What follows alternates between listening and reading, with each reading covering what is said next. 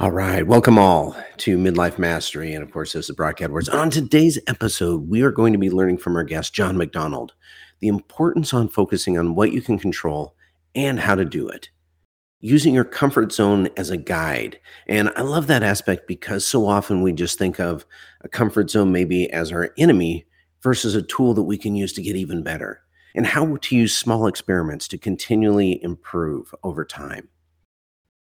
Also, we'll be talking about changing your mindset to change your life. So those are big topics, and we cover them pretty quickly. There's lots more in this conversation. So if you're ready to change your midlife, man, let's get started on this. Now, I don't know if you've caught the past few episodes, but we had Gail Gensler talking about defying midlife stereotypes. And Gail is amazing. She's a sixty-year-old fitness enthusiast and lifestyle influencer, just living full out. I mean, I dare you to keep up with her.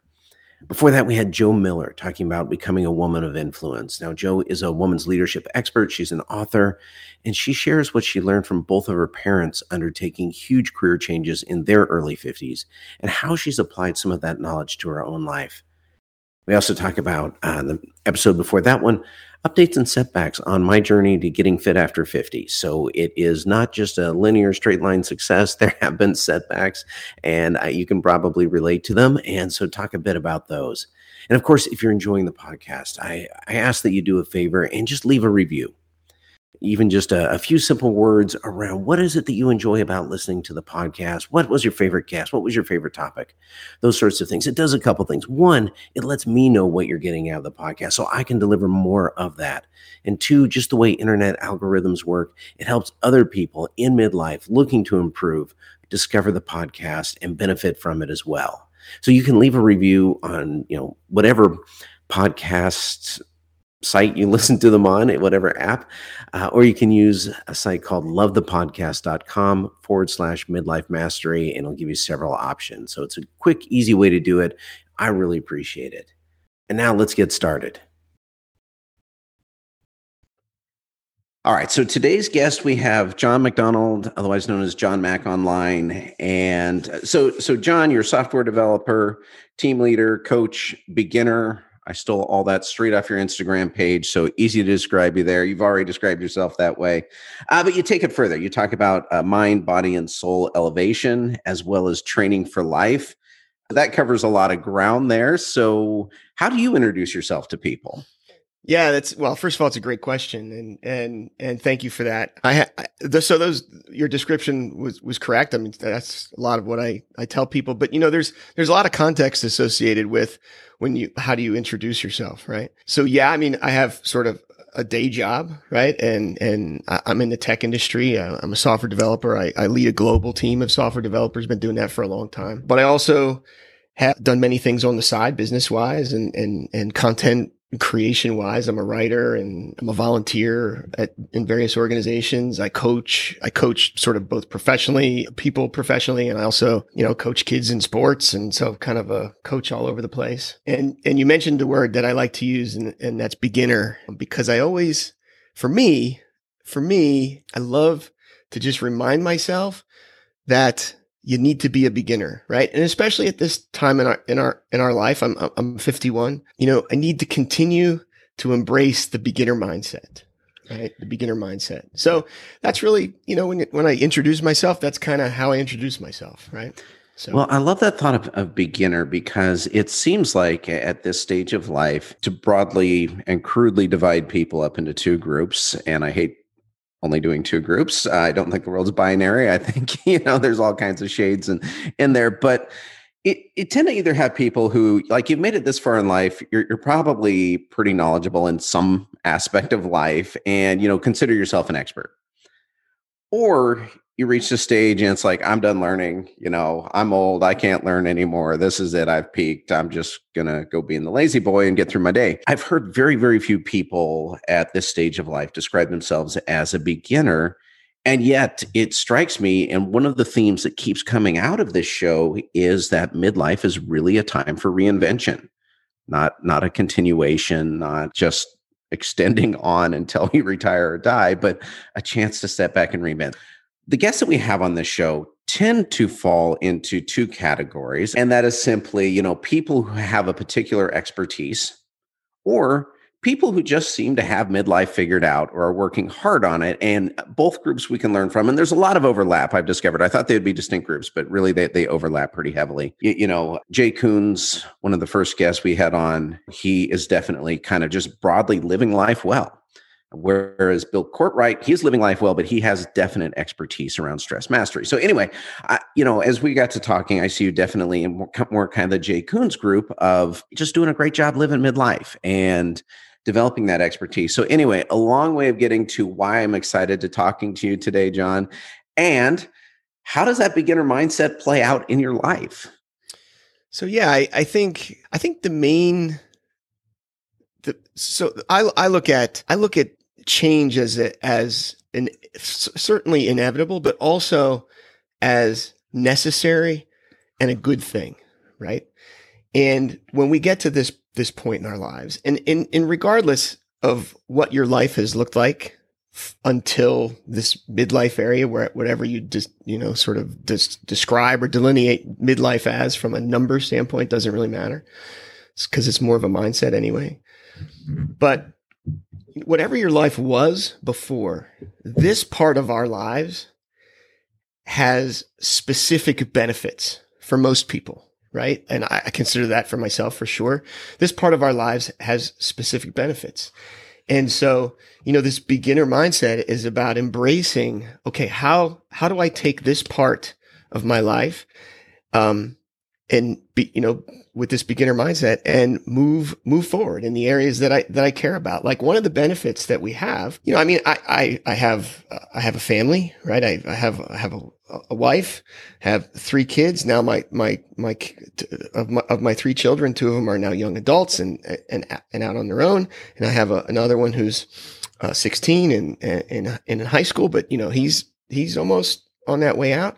And so, what are the benefits from a, from a beginning, not necessarily maybe beginning again, but from a beginning standpoint, like what are the benefits that this next stage of our, of my wife and I's life has for us? And that means both together and also as individuals. Like, you know, we talk about this, my wife and I talk about this all the time. Well, what, what are the things she wants to do? What are the things I want to do? And what are the things we want to do together? Right. And this embracing of the beginner mindset, um, just allows us, myself, and allows us to sort of be optimistic about, about things. Right. And, and even like I said before, even if you've, you know, I mean, when you get to your fifties, right, you've lived and you've lived through a bunch of things that maybe were great. And you lived through a bunch of things that maybe were not so great. You know, I mean, I've, some of your guests I've really appreciated because they've talked about some of the, the difficulties and the transitions and how this part of our life allows us to, with maybe some distance, some time distance on some of those things, look back and find the kernels of gold in those, in those areas. And it's not that it's not a struggle. It is a struggle. It can still be a struggle. But again, with the beginner mindset, right? And, and I look at all of this through the lens of this concept of focusing on what I can control. The epiphany for me, this epiphany of, of sort of change and being an agent of change and mindset as the, as the, as the genesis of change. It started for me the first time I got put on a layoff list. I mean, I worked in big corporate America for a long time. Um, and you know, when I was thirty-five ish, or I can't remember exactly, but around thirty-five, first time I got stuck on a layoff list. Right. And that like was a wake up moment for me. And then over the next ten years after that, it happened again. I mean, I didn't get laid off that first time, but like I have been laid off several times. Right. I work in the tech industry. That goes with the territory. And I think for, for most of us, I don't know, Brock, have you ever, have you ever had this experience yourself? Have you ever been I, laid I, off or, or like essentially asked to leave or forced out of a position you were in? Definitely. I, I suspect it's hard to get to this point in life without that happening at least once. Exactly. And so, you know, one of the things that, that I help people understand, you know, I help people sort of get past the worry and the overwhelm and, and this, this, this fear, right? Like if you've gotten to this point, if you work, have you worked in the corporate scenario, if you've been an employee for, for a big part of your career, and, and that's, you know, there's nothing, absolutely nothing wrong with that. And it's a great thing. It's, it's, it's my story for sure. You know, but there's this fear. If you haven't been laid off yet, like you're going to be, if you've gotten to this point. And so it's coming. And so we, we need to, you know, I help people sort of help understand and embrace this. Okay, how am I going to, you know, manage myself and through this, and how can I, how can I come out the other side being better than I was, you know, going into it, right? I always like to, to think about identity, and career is a big part of people's identity. Certainly some people more than others, but when you run into something like a layoff, and I know this is just one example, we could apply this to any example in, in life. Tell me a little bit about kind of separating out who you are from what you can control. And I'm not sure if that question makes sense, but it's just easy to get stuck on, I did all the right things. This is who I am. And now if I'm laid off, who am I really? And how does that aspect of control help that? Yeah, it's such a, first of all, it's such really great insight, right? Because sometimes you do do all the right things, right? I'll tell you, I'll tell you a quick, a quick story about the, the circumstances to that led to that first time that I got, you know, put on the layoff list. I, I was working in, in the semiconductor, in the tech world, in a semi, semiconductor company. And we were working with, this was two thousand four, and we were working with the big gorilla in the tech industry, Apple, right?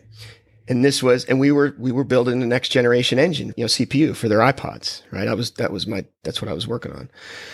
And, uh, you know, I mean, this was the time in our culture when if T V, this was the dancing silhouette commercials on T V.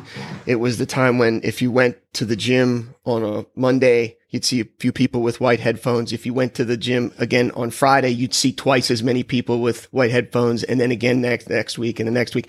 And so this was the point where the iPod was just going stout. It was going, you know, to the universe. Right. And so here we are, we're working with Apple as to, to, to give them the next generation of this thing. And we're kind of a small team inside of our big company. And sure enough, I mean, things are going great. I mean, this is like, I mean, this is a no-brainer home run from a business standpoint, home run. And, you know, I get called in an office and say, yeah, we're canceling the project, right? And the epiphany for me was, oh my gosh, doesn't matter how good I am at my job, how good I, of a person I am, how, you know, how good the business can be or is going to be or looks, I have no control. In this situation, I have no control over whether I'm going to continue to be employed or like, I just don't have any control. Right. And so that was the genesis for me, like that one single singular moment. And it, and that particular thing led me into get, being interested in looking for other, other ways to make income, you know, real estate investing and some, a bunch of things I've done over the, over the course of the years. But it was really this mindset shift. And oh my gosh, at this point in my life, I've got to figure out how I can go get some control over these things, right? And as I've said, it's it's happened in it's happened to me several times since then. But now my mindset around it is totally different. I'm like, oh, okay, that's fine. I understand because it's not me, right? When you meant when you mentioned, well, I've done all the I've done all, everything right. I've you know I've did this, I did that. You know, supposedly by I did everything by the book. And why is is why did this happen or why is it not happening for me? Yeah, so. You can do everything right and you still don't have any control. So what I, what I have done for myself personally and what I help people understand is I, is I differentiate between the world and my world or your world. If, you know, we're talking together, right? So the world is all the stuff outside of my sphere of influence. And my world, your world is all the things inside your sphere, sphere of influence, right? So for example, yourself. You know, your personal self, obviously that's inside your world, your circle of people, right? Family, friends, community, however, whatever that looks like to you, that's your inside your sphere of influence. And then of course, your work is inside your sphere of influence. And when I say work, it's not just your profession, although obviously your profession is a big part of it, but it's also the other things you do in your life, whether it's running a book club, volunteering at the church, coaching kids. I mean, just the other things that you try to do to make a positive impact or stay engaged in the world. And so when we, when we turn our focus into those three areas, that's when sort of the light comes on. And that's when you start to, you know, the unnecessary worry starts to melt away. And listen, isn't this pandemic, this whole last year and a half, isn't it? Like the, the biggest experiment in in sort of collective, you know, fear and anxiousness and, you know, and so forth. I mean, hasn't, haven't we collectively been, because we can't control, we can't control what the government's going to do. We can't, in terms of regulations, you know, we can't really control to, to a hundred percent degree our exposure to, you know, the coronavirus. And you know, there's so many things that we can't control, but what can we control?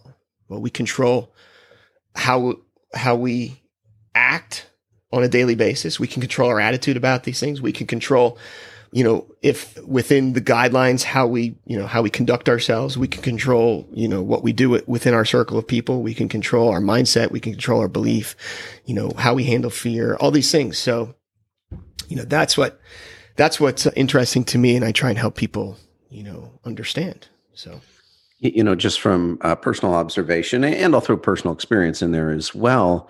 It seems like so often we do the opposite. We, you know, we, we, we ignore, we miss everything that maybe we could control or influence and spend all of our time focusing on fretting, railing against the things that we have zero control over. And I think that's more observation than question, but I certainly see people getting stuck there, fretting more about, you know, you mentioned government regulation. Yeah, I'm probably not going to have any direct immediate control over that. Is that just because that's easier to dwell on? It removes responsibility from ourselves. It our own con, our own sphere of influence doesn't seem like that big of a thing. Like, I don't know, from, from your observation, why do we tend to get stuck there? I think I think people, not everybody, of course, but I think, you know, as a generalization, we I'm not a psychologist. I'm not an academic uh, in that area in any way. You know, this is just my own personal observation. It's my own personal experience. You know, I mean, none of this, none of the things that I say are, you know, prescriptive or, or diagnostic in any academic sense. Right.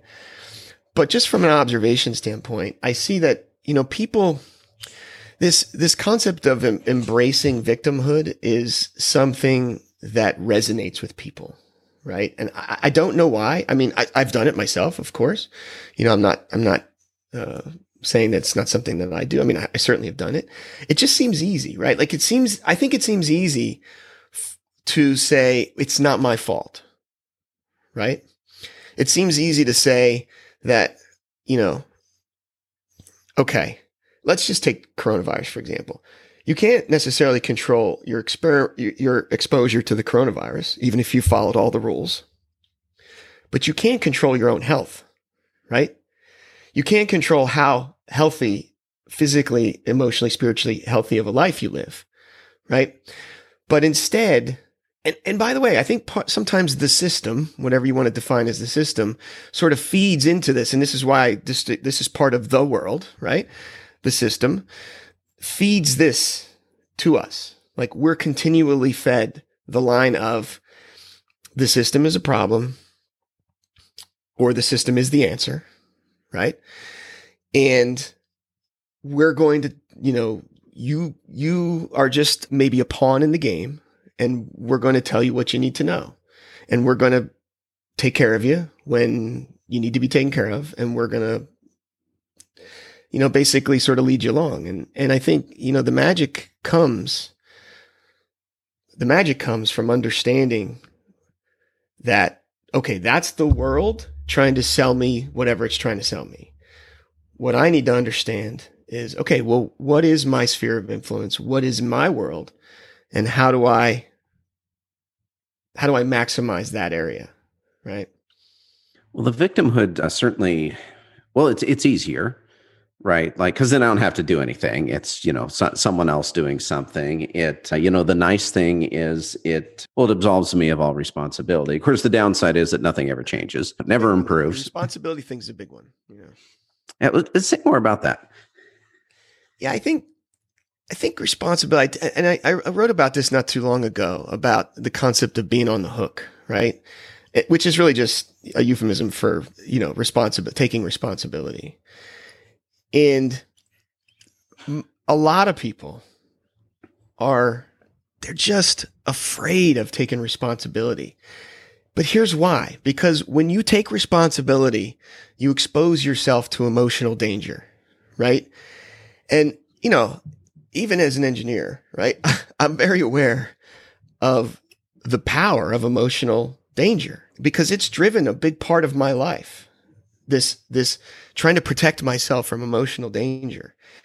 And taking responsibility is putting yourself on the hook and exposing yourself to emotional danger. And when, if something, if you put yourself on the hook, you're responsible. Let's just say, let's just take something benign, like just say something at work. All right, I'm the guy. I'm going to, I'm going to go do it. Uh, like I'm, I'm going to do it personally. I've got my team, but yes, I signed up and I'm going to go do it. Well, there's a possibility that you don't, right? Or even if you get it done, there's a possibility that it still goes sideways on you. And guess what? It may be your, your fault. It may not be your fault, but you may have to take the fall.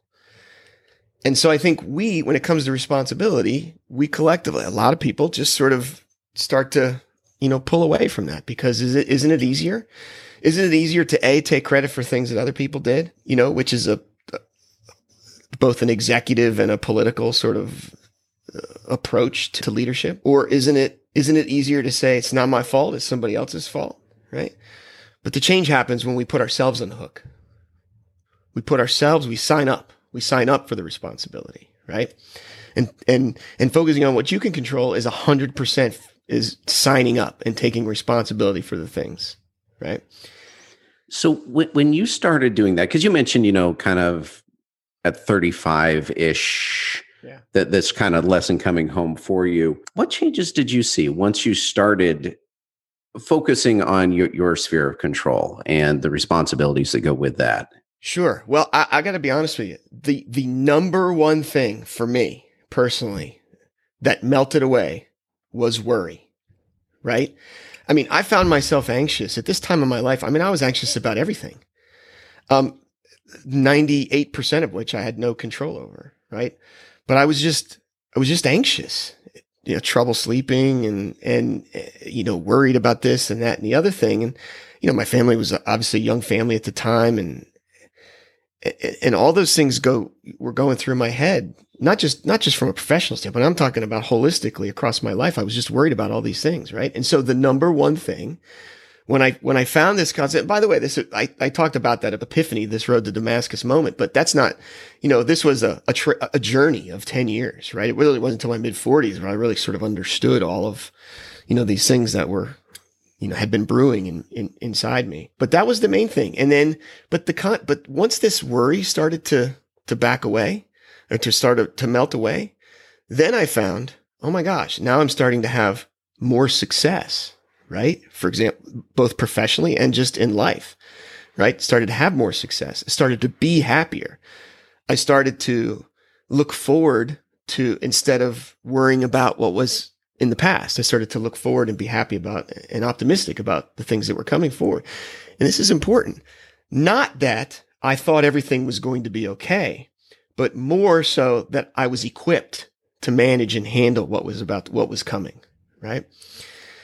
Um, it, you know, it's, it's led directly to some of the most important opportunities I've had in my life, certainly from a professional standpoint, but also some things in my personal life. And so, and this is what I like to help people try and understand.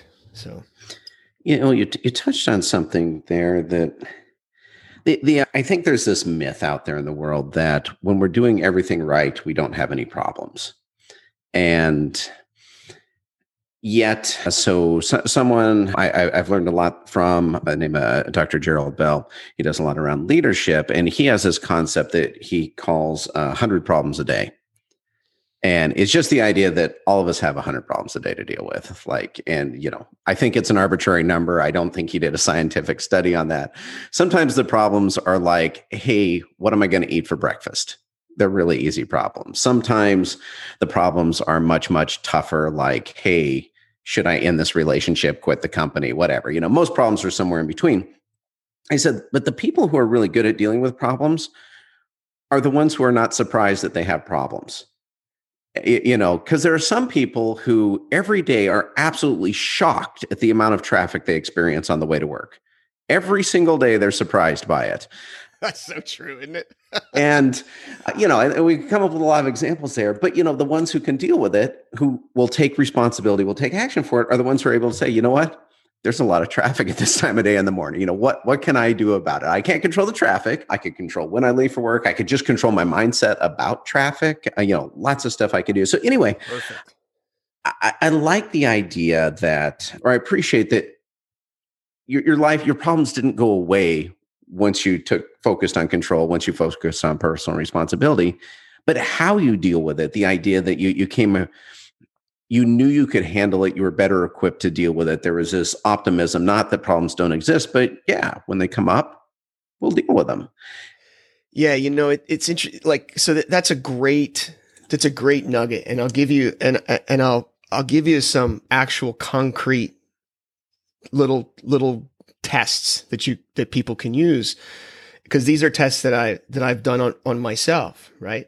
So there's a there's a, a virtual mentor of mine. His his name's J- James Altucher. I'm sure m- many of your audience would, would know who he is. He's certainly a, a big guy in the podcast world, but he's written some good books too. And you know, and he talks about this rule. He calls the ten thousand experiments rule, and it's really just about doing these little experiments.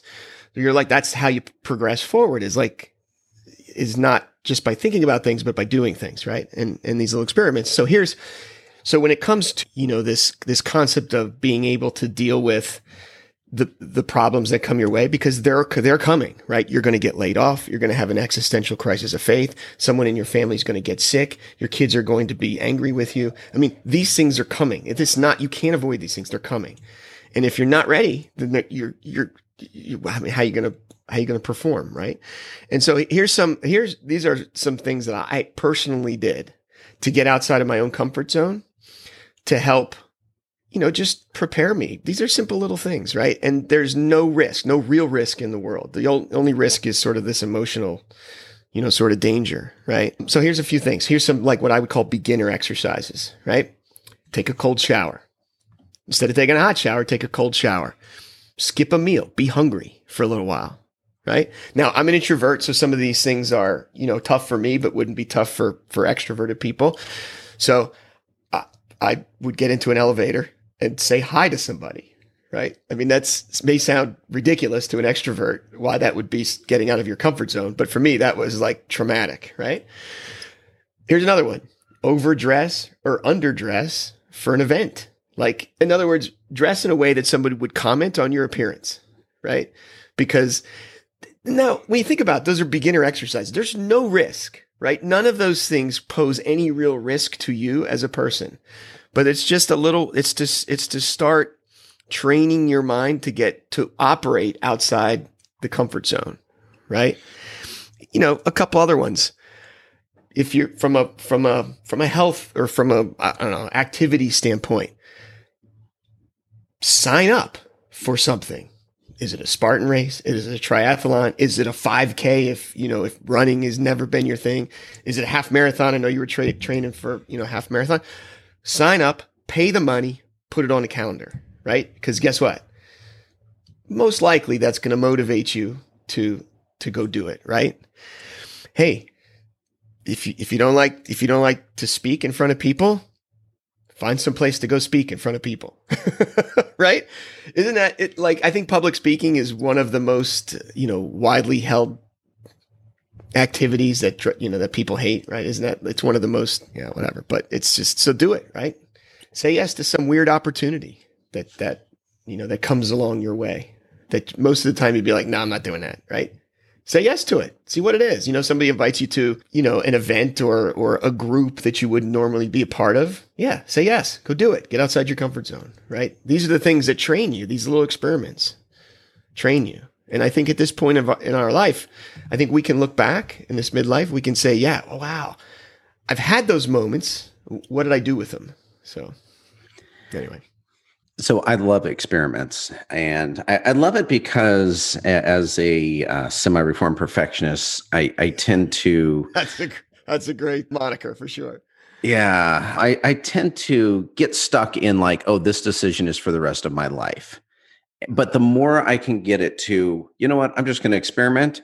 It is so powerfully freeing on, I, there's no obligation for anything to come out of it. I don't have to do it perfectly. I don't have to spend decades studying it. I can just go try something. But I have to get in that mindset. And, and I know some people don't have issues with that. But for me, helps you get in that mindset. And as you were talking, giving some examples, I was thinking, you know, you could actually just explain to people that, that it's an experiment. Like in the elevator, hi, I'm doing an experiment. How's your day going? And that's, that's amazing. First of all, I never thought about it that way, but that is an amazing way. Like you literally just explain it to them. Say, yeah, hey, this is a, this is a, I'm doing an experiment. Yeah. Yeah. Like, wow, I see you're really inappropriately dressed. Yeah. It's an experiment, you know? Yeah. Yeah. I mean, listen, it's, it, it, that's a great way to do it. And, and actually I think that's, that's really helpful because it's a way, it's a way to embrace it yourself without, you know, without really feeling terrible about it, right? You know, I'm, listen, I'm terrible at small talk, right? So say, so, so trying to, whether it's at a, a cocktail party or a networking group or, or in an elevator, like I'm just, it's just not my thing, right? I'm just not very good at it. But if I would ex- to explain to somebody, hey, I'm trying to experiment. I, let's, you know, hi, how are, how's your day? You know, it's, oh, it takes all the pressure off. I love it, man. That's a great, great suggestion. It, it really does. I, I think, I think it would free it up from that kind of identity level of here's who I am. They're going to be judging me. And yeah, identity is so wrapped up in this for sure. So yeah, I, I really like that. And, and also the say yes to weird opportunity.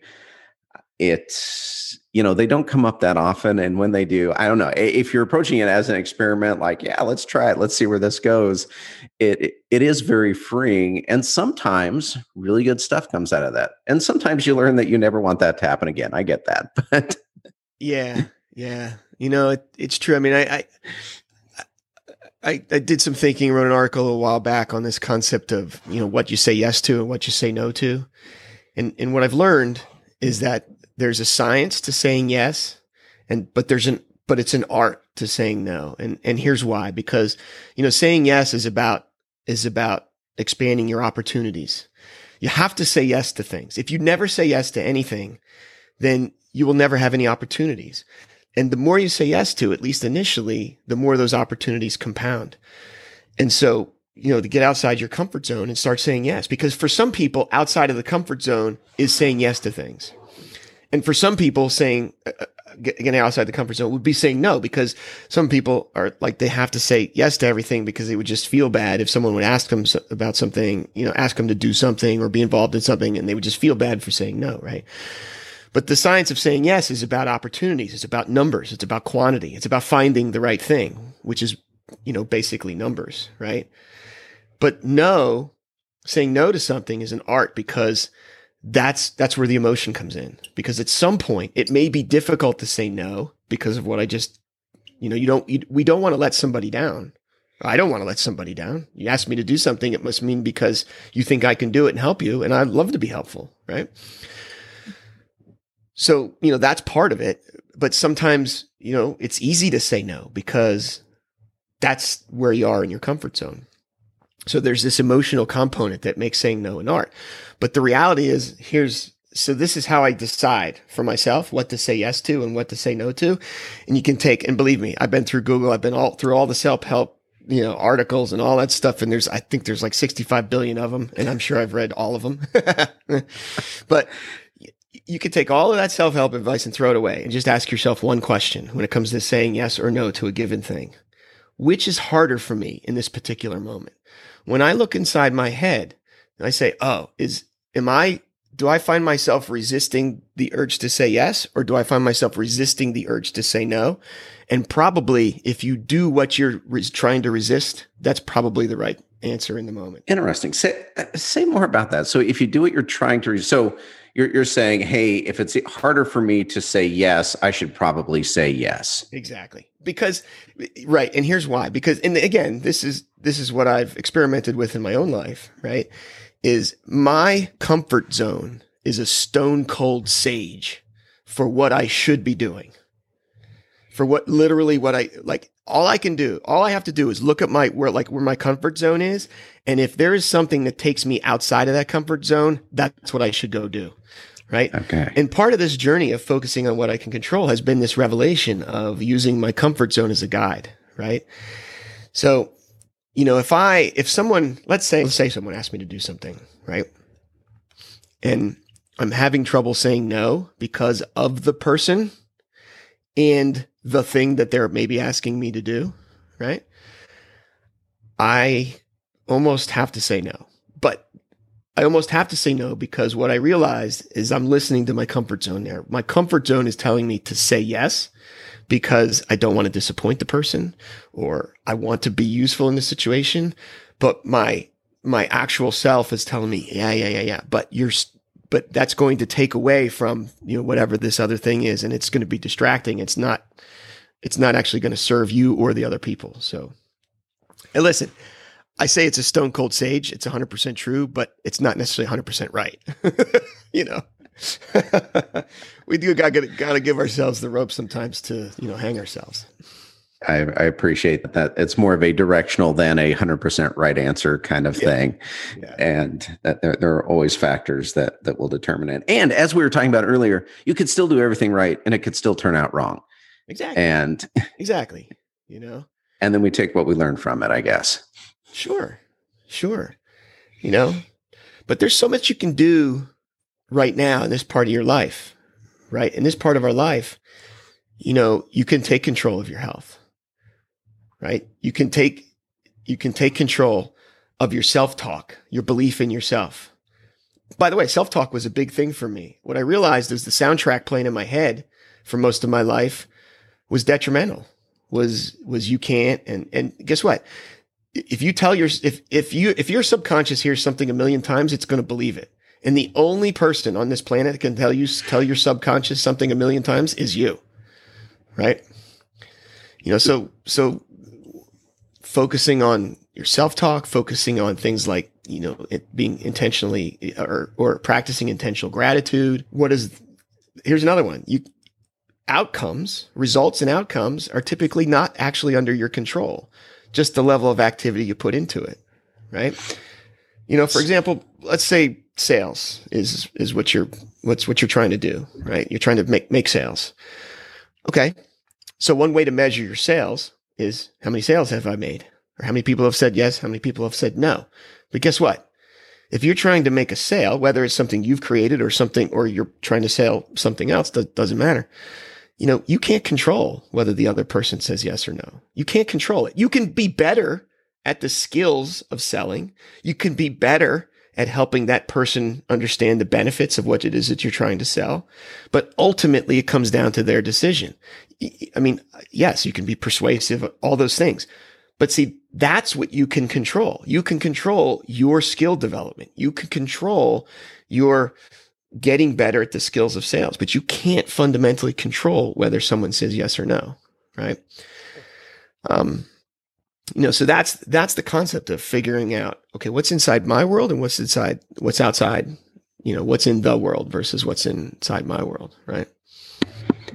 So as we talk about all this, John, and we'll start wrapping up here, but one of the things I want to make sure I ask you about is, so when we think about this, I'm always curious, what are you working on right now? Like, what are you trying to get better at? What, what are you kind of pushing your boundaries of control and comfort zone with right now? Yeah. Well, you know, honestly, I, okay, so the, there's a there's a simple answer to that. I'm trying to become a better writer. I'm actually working on working on a project. I, I have my I have my my blog, and the the you know, it meanders a bit from a topic standpoint, but that's really just me trying to get better at writing, and I do it publicly to try and help people understand that, hey, wow, yeah, that article sucked. Right? Two years ago, three years ago, four years ago. Oh my gosh, that was brutal. but, but, oh, and now, you know, it's getting better. But the point is, is so that's my, my, my project is I'm trying to become a better writer, and I'm trying to, you know, specifically help people in this area of focusing on what they can control, right? That, that is the project I'm working on. Now, in order to do, that's the prod, that's sort of the professional project or the, the, the work project I'm, I'm working on. But all of the things that we've been talking about are the things that I work on and lead into that, you know, into that, that topic. I work on controlling my time, my finances, my circle, my health, my, my daily routine, my self-talk. You know, when, when you had Jay, Jay on and, and, you know, I really resonated with his, and, you know, I'm like, raising my hand, he talks about his daily routine and, you know, how I'm not nearly as, I'm not nearly as, uh, I would say, focused on the tracking and, and, and all of that, like, like he is. But, you know, having a routine, having things that you do that are, that you know are helpful, works both from an accountability standpoint and from, you know, get you going in the right direction. Right. And so, you know, those are the things I do. And, and I, I, I, you know, I work on my, my professional de- development on a daily basis. I, you know, I'm fifty-one. I work in the tech industry. A lot of people who are fifty in, in the tech industry would be like, oh my gosh, I, I'm, I'm too old. I, I can't, you know, I can't get a job or whatever it is. And I feel like, no, I'm, I'm right in there. I'd be an asset to any, you know, to any, any startup company. Right. So those, anyway, those are the things that I, that I work on. Okay. It's funny. I, I mean, I, I've worked, I've been working on personal development, personal investment, you know, whatever, whichever of those terms you like the best, since that sort of early, you know, and from my mid thirties, it's kind of been a, been a part of my life for sure. And, and, and I do it in, in all different ways, right? I mean, I, I, I, I read, I, I, I participate in things, I, I create, I talk with people, I experiment in my own life. I, I, I observe. I'm really interested when I talk to other people. Uh, a lot of times, you know, I start asking them some questions that maybe they're a little, I mean, some of them are sort of nondescript and others are a little bit, you know, maybe a little more probe, probeful. Well, like I said, I mean, earlier in this conversation, I asked you if, if you had ever been laid off, right? And maybe, maybe not something that you, you, you want to discuss. You know, I asked you because I'm interested. I, I, I'm interested in, you know, what was your experience, right? And I think that's, that's a key. I think that's a key to, to all of us in our collective, you know, however, however we connect to the whole of our community, of our universe, of our, yeah, um, you know, however you see that, I think I think that's a big piece, for sure. So, a- as you work on improving your writing, John, uh, where can people? I mean, you mentioned your blog, but where can people find that? Yeah, so so the my my writing is is on my. I have a website. It's called john mac online dot com. It's J O H N M A C online dot com, john mac online dot com, and it's just a blog now. It'll, it'll be transforming over time as I as I move more towards, you know, basically some concepts around that, right? And and other other ways to reach out and, and help people, you know, master this part of, of their life. So, and then you can follow, like from a social media standpoint, you know, Instagram is kind of is kind of my, my main thing. So you can find me on Instagram. It's the same handle as as the website. It's just at John Mac Online. Would love would love to see you there. I mean, my my Instagram thing is mostly uh, I like to do a couple things. So I exercise every day, various things. I, I, I like to call myself a triathlete, but now I have, I have shoulder issues in the sense that maybe I won't ever be able to swim again. That's unfortunate. And so again, a problem, right? I'm dealing with it. Yeah, I could still run and cycle. So I've been running and cycling for a long time. Um, so I sort of document my adventures there. I also like, you know, perspective is a big thing for me. So I, I usually take some photos of when I'm out running, out and about, and, and, you know, photos of everyday things that, you know, from a different perspective. Anyway, so Instagram's my place. You can find me there, John Mac Online. I would love to connect with you and, you know, see how things are going with, with all you guys. So. Awesome. Well, well, John, thank you for being on today. Really, really appreciate it.